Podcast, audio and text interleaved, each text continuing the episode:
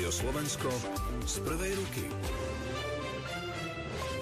Začiatkom týždňa sa objavili informácie o novej ofenzíve Ruska na Donbase. Ukrajina však tvrdí, že sa ešte naplno nezačala. Podľa šéfa Bezpečnostnej rady Olexia Danilova ide len o pokusné operácie s cieľom otestovať ukrajinskú obranu. Podobne sa predtým vyjadrili aj americkí predstavitelia. Vladimír Putin tvrdí, že chce oslobodiť Luhanskú a Doneckú oblasť. Podľa analytikov sa mu však vo vojne nedarí a potrebuje aspoň nejaké hmatateľné víťazstvo. Viaceré zdroje navyše hovoria o tom, že Moskva chce vyhlásiť v oblastiach ďalšie samozvané ľudové republiky, podobne ako v Donecku či Luhansku. Kiev sa ale vytrvale bráni takmer druhý mesiac ubránia Ukrajinci Donbass? Schyľuje sa v tomto regióne k rozhodujúcej bitke? O téme sa budeme rozprávať s niekdejšími vysoko postavenými generálmi Pavlom Mackom. Dobrý deň. Dobrý deň, prajem. A Jiřím Šedivým. Dobrý deň aj vám. Dobrý deň. Od mikrofónu pozdravuje Tamara Lištiaková. No a v úvode sa spájame s kolegyňou Annou Šipošovou. Anka, ty sa posúvaš a presúvaš po centrálnej časti Ukrajiny z Mukačeva do Dnipra, čo je asi 1200 kilometrov. Ako vyzerá ten tvoj presun? Tak e, ten presun, ako si sama hovorila, cesta dlhá 1200 kilometrov, to je pomerne náročná trasa, aj keď krajina nie je vo vojnovom stave. A teda my sme už prešli cez všetky druhy tých ciest, od klasických cez veľmi dobré, po cez dierame my, ale aj také, ktoré zvykneme volať tankodrom. No a teda prvú časť sme urobili z Mukačeva po mesto Umán, to bolo včera a dnes pokračujeme do mesta Dnipra. Už o chvíľu prekročíme o hranice Dnipropetrovskej oblasti. No ale tam platí, že čím viac na východ, tým viac tých kontrolných stanovíš, tých viac vojenských nákladných aut. Len pred chvíľou sme minali uh, kolónu asi tak troch desiatok aut. No ale pokiaľ ide o tie checkpointy, tie sú rôzne. Od, na tom západe od dvoch betónových kvádrov, len tak pohodených na ceste, kde nikto nebol, cez podobné, kde už boli miestni domobranci, teda civili. A potom aj checkpointy s pieskovými vrecami, za tarasami, kde boli ozbrojení vojaci, polícia. Dokonca, keď nás raz kontrolovali, jeden povedal, že je z ukrajinskej tajnej služby policajné stanice boli všetky takmer položené vreciami s pieskom, čo sme videli. No a okrem tých vojakov a policajtov, ako som spomínala, vidieť aj tú domobranu, ktorá strážila napríklad miestnu trafostanicu a to, to sú ľudia ako môj otec, jednoducho starší páni, ktorí určite mnohí z nich sú starí otcovia, ale napriek tomu veku sa prihlasili a robia, čo sa dá, ale teda je tá, už teraz, keď prekračujeme tie hranice uh, do Dnipropetrovskej oblasti, tam vidno, že tie checkpointy sú už oveľa sofistikovanejšie, ako sa viac blížime ideme na východ so zákopmi, s kontrolou na oboch stranách. Prečo vôbec si uh, na Ukrajine? Čo je cieľom tvojej cesty? No, moje cieľom je dostať sa do Dnipra, ktoré, teda to je miliónové mesto, ktoré sa stalo akýmsi centrom, akýmsi hubom pre tú humanitárnu pomoc, lebo je asi tak 100 kilometrov od uh, Donecka z juhu tam prúdia utečenci a my ideme teda s kolónou, ktorá nesie lieky a veľa tej humanitárnej pomoci končí na západe a je to náročnejšie sa dostávať na východ a teda mne kolega alebo uh, ľudia, čo idem s nimi z Piska katolícka Charita, vravili, že oni naozaj sa potešili, že niekto ide priamo do Dnipra ich podporiť za nimi. No a teda cieľom mojej cesty ako novina teda nahrať zo pár silných príbehov. A čo si zatiaľ videla, aké teda silné príbehy si uh, natočila? Uh, ako vôbec žijú tí ľudia v čase vojny?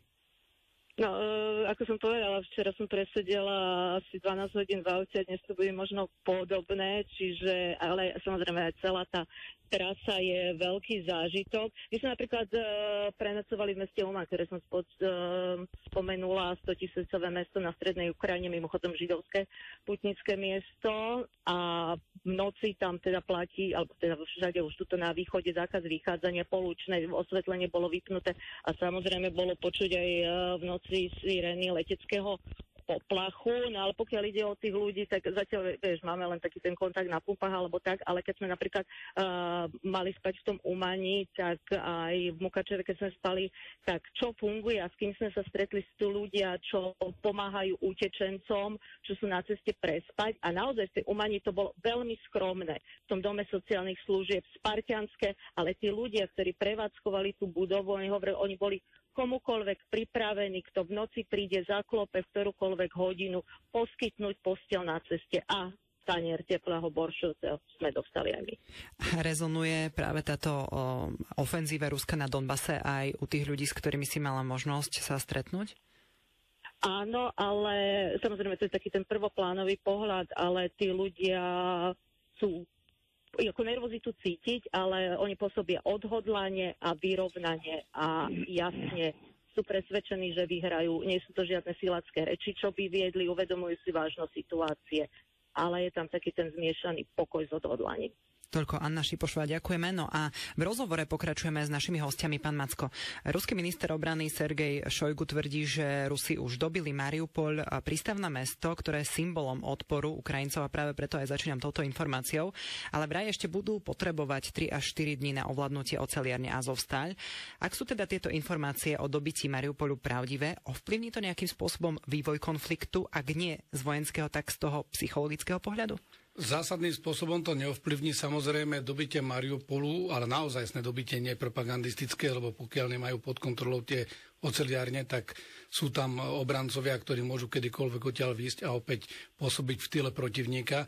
Znamenalo by to, že by si Rusi uvoľnili časť tých jednotiek, lebo predsa len to dobývanie Mariupolu viazalo, tie odhady sú okolo 12 E, tých taktických skupín, nech to je 10-12 tisíc vojakov. No to sú vojaci, ktorí im chýbajú niekde inde. To znamená, nechali by tam menší počet vojakov, nechali by tam možno tú domobranu alebo rozgvardiu z e, tých povstalcov, ktorí by udržiavali poriadok v meste a tie vojska, ktoré boli ofenzívne vojska, tie by sa mohli presunúť na inú časť fronty a posilniť e, to ofenzívne úsilie priamo v Dombase. Pán Šedivý, ruské vojska sa ešte pred pár týždňami sústredili na Kiev, stiahli sa odtiaľ, prišla zmena stratégie a zameriavajú svoju silu na Donbass. Tam je zhruba 450 až 480 km dlhá frontová línia. Pochopili teda Rusi, že Kiev nedobijú, alebo prečo je to tak? Tak samozřejmě, že pokus e, dobít Kiev, lépe řečeno, e, dostat se e, do míst, kde je ukrajinská vláda, tu vládu vlastně Eh, zajmout a ustanovit tam nějakou jinou vládu, která bude eh, Rusku naplněná. Eh, to Rusové zcela určitě takový cíl nesplnili a pochopili, že mm, dostat se do Kijeva, provést tam tu operaci, kterou původně naplánovali, by vázalo tak velké množství vojsk, že by to pravděpodobně asi Eh, neumožňovalo provádět ofenzivní akce na jiném směru a ten jiný směr to je de facto Luhanská a Donetská oblast jako hlavní cíl, eh, který vlastně deklaroval eh, prezident Putin, takže to přeskupení do této oblasti bylo logické a opuštění toho původního záměru dosáhnout změny vlády v Kyjevě, tak to pravděpodobně toho se Rusové už zdali. Pán Macko, o, súhlasíte s takýmto, s týmto názorom? Viac menej áno, ja by som len dodal ešte to, že treba sa pozrieť aj na tú situáciu. Ten terén bol ťažký okolo Kieva, Rusi nikdy nemali v tom priestore dostatok vojska, aby dokázali obklúčiť ten Kiev, uzavrieť ho a vstúpiť do mesta a ovládnuť ho po tom, čo Ukrajinci kládli odpor. A čím je teraz uh, tento terén na Donbase iný teda? No, dopoviem to len tú myšlienku, lebo tam ten rozdiel bol v tom, že oni predpokladali rýchly postup do Kieva, že naozaj sa im podarí uh, tú vládu zvrhnúť a, a dosadiť tam niečo nové, ale keď sa dostali do ťažkých bojov, v teréne, ktorý bol len, e, kde boli odkázaní na spevnené komunikácie. Rusi sa museli stiahnuť odtiaľ. Keby sa nestiahli, hrozilo im, že ich úplne odrežú od logistiky a postupne tie vojska tí Ukrajinci vyčerpajú. Terén na Dompase je iný. Ukrajinci momentálne držia ešte výhodné pozície, kde je taký lepší terén pre nich. Je to pa, taká pahorkatina, ono to vyzerá na mape ako rovné, ale nie je to úplne rovné. Je tam ten Národný park pred Slavianskom, kde sa, je tam rieka Severný Donec, kde je výhodný terén, majú pod kontrolou Ukrajinci ale celkovo ten terén je ďaleko príhodnejší terén na veľké vševojskové manévre, to znamená masívne presuny vojsk, pohyby vojsk, je tam menej zastávaných oblastí, najmä to tylo uh, za tými ukrajinskými líniami. A to je to, že keby sa Rusom podarilo akoby preťať tú zostavu, tak by vlastne oddelili tie ukrajinské vojska od toho svojho zásobovania. Ale zatiaľ to je ešte len prípravná fáza tej operácie. Pán Šedivý, na Donbase sa teda ťaží uhlie, je tam silne zastúpený priemysel, ale chcú ho Rusi iba z tohto možno ekonomického pohľadu, alebo je za tým aj akási symbolika. Vieme, že práve tam sa začala tá uh, zvláštna operácia, tajná operácia pred anexiou uh, Krymu. Uh, prečo vôbec je Donbas pre Rusov taký dôležitý? Je potřeba ještě připomenout, že například v Charkově a dalších městech byl poměrně silný obraný průmysl, který produkoval i těžké zbraně, letecké motory a podobně, takže to byla otázka jako to civilní výroby. Celá ta východní část Ukrajiny za prvé je prorusky orientovaná, za druhé Rusové pochopili, že Ukrajina se otáčí směr na západ a bylo nezbytně nutné provést některé kroky, které zajistí, že se vytvoří taková ta ochranná zóna eh, na západ od Ruska a tohle to byl přirozený úkol, který eh, před eh, ruskou armádu Putin postavil. Samozřejmě, že to, co se odehrává už od roku 2014, celou tuto oblast tak výrazně devastuje, že jenom revitalizovat průmysl, který se zmínila, to by znamenalo skutečně obrovské množství peněz. Ale v každém případě celý tento no, prostor, který by Rusové ovládli, eh, vytváří, jak jsem řekl, poměrně eh, velký eh, koridor, který zajistí přece jenom určitou ochranu západní hranice Ruska. A za druhé, což je ta část směrem na jih, to je propojení na Krym, což umožňuje zase potom takový normální život na Krymu, protože dosud byl Krym spojen pouze tím mostem který eh, de facto nezabezpečoval plnohodnotnou komunikaci na Krym. Takže těch úkolů a těch eh, cílů, které tam Putin sleduje, těch je tam několik a určitě se budou snažit, aby ten pás kolem ruských hranic se rozšířili v maximální možné míře. Pán Macko, počuli sme pána Šedivého, ktorý hovoril, že už od roku 2014 ten región dostáva naozaj zabrať od Rusov, ale e, čo z neho budú mať, ak naozaj urobia plnú ofenzívu, ak e, budú bojovať, e, ničiť fabriky z ekonomického pohľadu? Ja som mal možnosť byť v Karkove presne pre 4 rokmi, dokonca 8. marca, vtedy, keď začali prebiehať znovu tie intenzívne boje to bola naozaj priemyselná pícha bývalého Sovietskeho zväzu, celá tá oblasť. Takže primárny cieľ Putina určite od začiatku toho konfliktu, on ho nikde nepovedal, bol dostať to pokiaľ možno celé. Aj s tým vojensko-priemyselným komplexom, ktorý je tam naozaj významný a Rusi v mnohých častiach, aj keď si odťahovali nejaké veci e, od začiatku toho konfliktu z tej oblasti, tak e, stále sú v situácii, že robí to veľké problémy. Oni nakoniec museli presmerovať svoje subdodávky na e, aj nemecký priemysel, tam ich zase zasiahli sankcie. Ja som kedysi povedal, že keď tento konflikt, keď sa nebude Putinovi dariť, tak e, on má ten narratív, že aj demilitarizácie v tom najhoršom prípade, ak sa mu to nepodarí získať, tak to celé zničí. A bolo vidieť, že v tom prvopočiatku tých operácií ostreľovali sa v Charkove sídliska, ale vlastne ten priemysel ako taký nebol dotknutý tým bombardovaním. To znamená, stále si to ruské vedenie robí ako takú nádej, že by bolo pre nich lepšie to získať. E, Azov stál síce zničili, ale tam to bolo pre nich nevyhnutnosť v Mariupole, ale ja zatiaľ nevidím také masívne ničenie priamo tej vojenskej infraštruktúry, alebo teda priemyselnej infraštruktúry. Skôr ničia všetko, čo im príde e, na rad, ale je jasné, že v určitom okamžiku sa to bohužiaľ zničí No ale stále je tam ten potenciál aj na tú revitalizáciu, pokiaľ by to Rusi dokázali ovládnuť. V každom prípade pre nich je to uh, aj symbolické. Oni idú s tým narratívom oslobodenia Donbasu, uznali tie republiky, nechali otvorený otáznik na začiatku, že uh, vlastne sa nepovedal, že v ktorých hraniciach.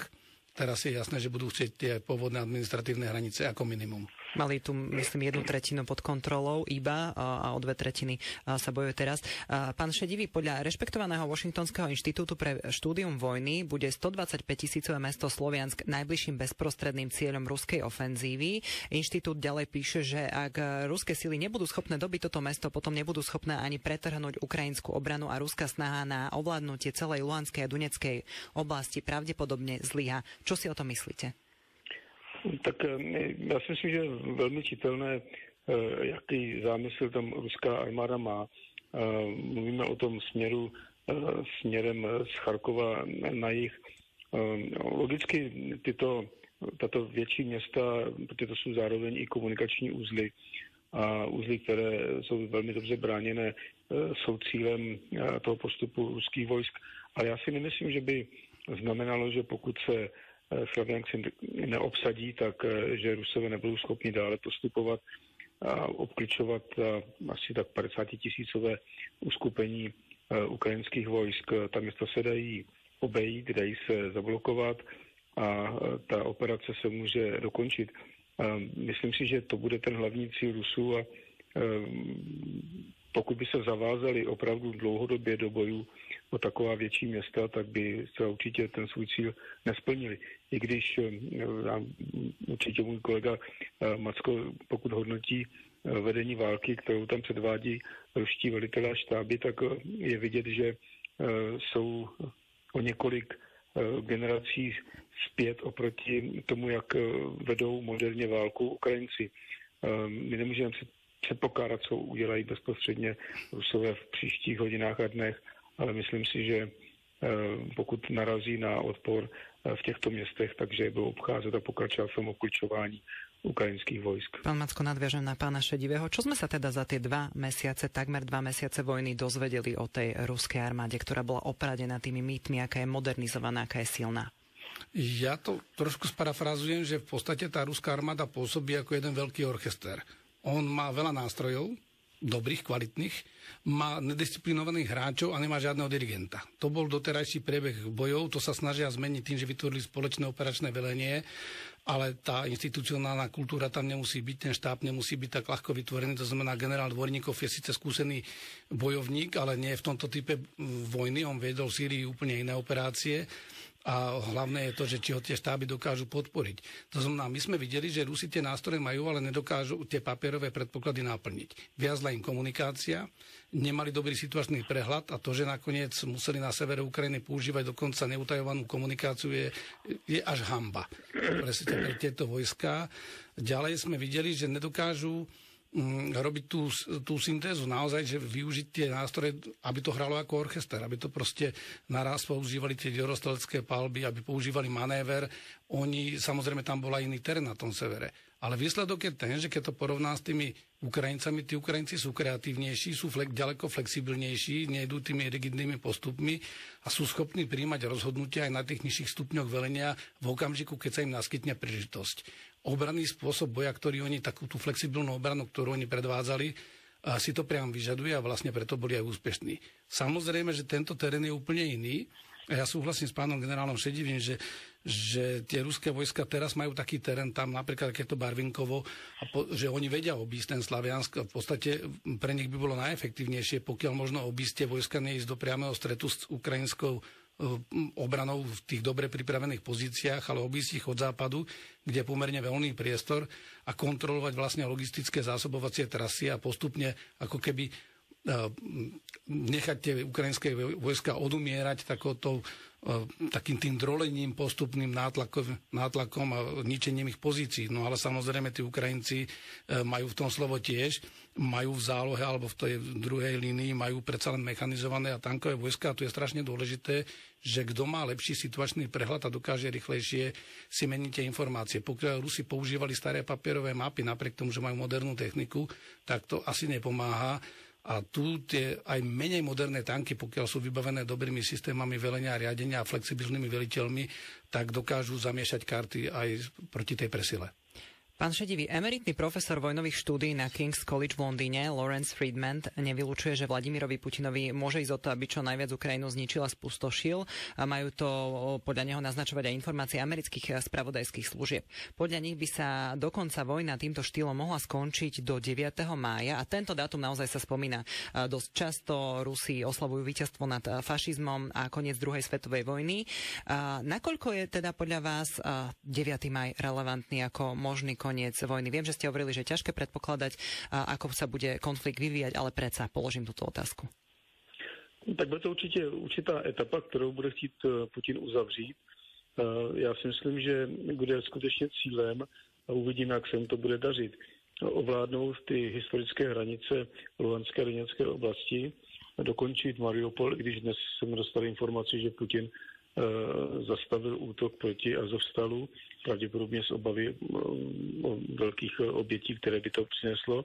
A eh, zcela určitě si myslím, že bude chtít pokračovat ještě pořád na jihu Ukrajiny dosáhnout nějakých úspěchů, ale stoprocentně bude chtít, aby k 9. květnu mohl říct, my jsme dosáhli toho hlavního cíle války na Ukrajině. S ohledem na to, co bylo řečeno, jestli má nebo nemá eh, za cíl zničit Ukrajinu, ten počátek celé té jejich speciální operace byl poznamenán tím, že se skutečně vyhybali úderům na taková ta kritická místa, infrastrukturu, továrny a podobně, protože pravděpodobně předpokládali, že Ukrajina se zhroutí a všechno tohoto bude k dispozici pro další rozvoj Ukrajiny ve prospěch ale Ruska. A ta druhá fáze, která začala, tak tam je vidět, že tam už nekompromisně likvidují všechno, co může pomoct Ukrajincům v jejich boji. Takže komunikační uzly, závody, opravárenské kapacity, železnice, komunikační uzly, myslím tím teďka spojení a podobně, to všechno už je cílem Eh, který eh, Rusové chtějí ničit. Ale jejich možnosti jsou zase svým způsobem omezené vzhledem k tomu, že už dneska víme, že například se výrazně snižuje počet těch křídlatých raket, případně další munice, kterou na takovouto na takovéto postupné ničení Rusové mají, takže i tam je určitý, určitý limit. Pán Macko, ako vy vnímate tento dátum 9. maj ako možný koniec vojny? Ja by som z toho dogmu nerobil, ale na druhej strane treba povedať, že naozaj ten Putinov režim je veľmi silno postavený na propagande. Ono celá aj tzv. Gerasimová doktrina, ktorú síce on nevymyslel, ale hovoril o nej, bola postavená na týchto menších nástrojoch, na tej propagande.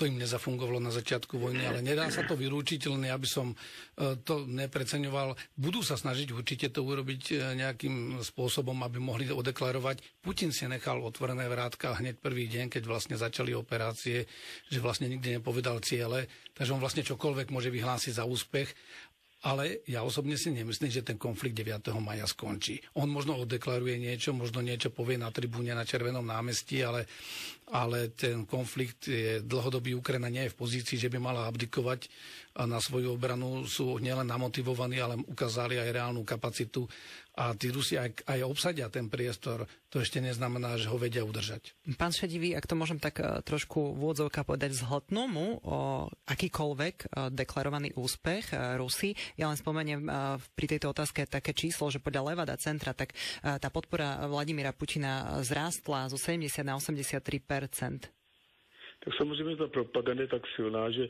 ruská veřejnost de facto ani pořádně neví, že se vede opravdu takováto generální válka na Ukrajině. Mluví se o té takzvané speciální operaci eh, logicky, ale eh, tak, jak bude se neustále prodlužovat ten válečný stav a tak, jak bude Rusko zasažené za prvé těmi potřebami válčení na Ukrajině, za druhé sankcemi, které také začnou velmi významně dopadat na ruskou společnost, no tak se budou obyvatel Ruska ptát, co se to vlastně děje. Rusové, to řečeno Putin a ta garnitura kolem něho, oni potřebují Eh, mít eh, nějaké výsledky a proto budou, tak jak bylo řečeno, eh, deklarovat postupně. Tady jsme získali kontrolu nad Ukrajinou, která byla ohrožena ruské, ruské obyvatelstvo, to ruské mluvící na východní Ukrajině, které trpělo genocidou a tak dále, tak dále, tak to budou deklarované dosažené cíle, protože i ta ruská společnost bude muset dostávat postupně informace o tom, že se všechno daří. Ale to nepůjde do nekonečna. Já si myslím, že po několika měsících uh, už i Rusové se začnou ptát, protože tam bude jeden velký problém, který jsme zatím nezmínili, a to jsou ty rodiče, matky vojáků, které tam budou vozit, nebo vozí už dneska v cílových raklích, případně posílají dopisy o tom, že jejich synové zahynuli uh, ve válce na Ukrajině. A to i ta ruská společnost, když se na díváme s určitým respektem, tak se mění. Víme, jak vypadalo v době, kdy dokonce za Sovětského svazu eh, se bouřila část ruské společnosti na základě těch informací, které přicházely z Afghánistánu a mm, oběti, které tam měli sovětští vojáci. Následně potom něco podobného bylo při čečenské válce. Myslím si, že i ruská společnost se začne čase meniť. Pán Macko, podľa vás uvedomia si niekedy Rusi, čo spôsobili a dôjdu podľa vás do momentu, keď sa pokoria? Ako ktorý, ja som žil 4 roky v Nemecku a tam som videl, že ako oni dospeli k pokore, jednoducho museli padnúť na úplné dno, aby, to, aby si to naozaj uvedomili do hĺbky, aby tá spoločnosť do každého toho zákutia tým žila a to tam bolo vidieť vo všetkom aj v tej miere tolerancie. E, dnes sa divíme, že Nemci sú takí zdržanliví aj s tými dodávkami zbraní, ale to je tam tak hlboko zakorenené, lebo tam prebehol ten proces denacifikácie a taký ten proces tej národnej pokory a seba si uvedomenia, že naozaj e, sa dialo niečo zlé, lebo však tá podpora bola veľmi veľká aj v toho režimu, ktorý bol v Nemecku. Takže je to ťažké. Podľa, to, bude to závisieť veľa od toho, že akú veľkú porážku to Rusko utrpí a, a či naozaj dojde do toho štádia pokory, lebo oni zatiaľ majú ten pocit, že im všetci krivdia, že vlastne sa proti ním prisahal aj ten západ a Putin by s týmto mohol hrať. Za rozhovor v tejto chvíli ďakujeme bývalým vysoko postaveným armádnym generálom Pavlovi Mackovi. Ďakujem pekne, pekný deň. A Jiřimu Šedivému. Ďakujeme. Také ďakujem, na A z obratenej pyramídy príjemný deň ešte prajú dramaturg Jakub Sudek, zvukár Marcel Hostovecký a moderátorka Tamara Lištiaková.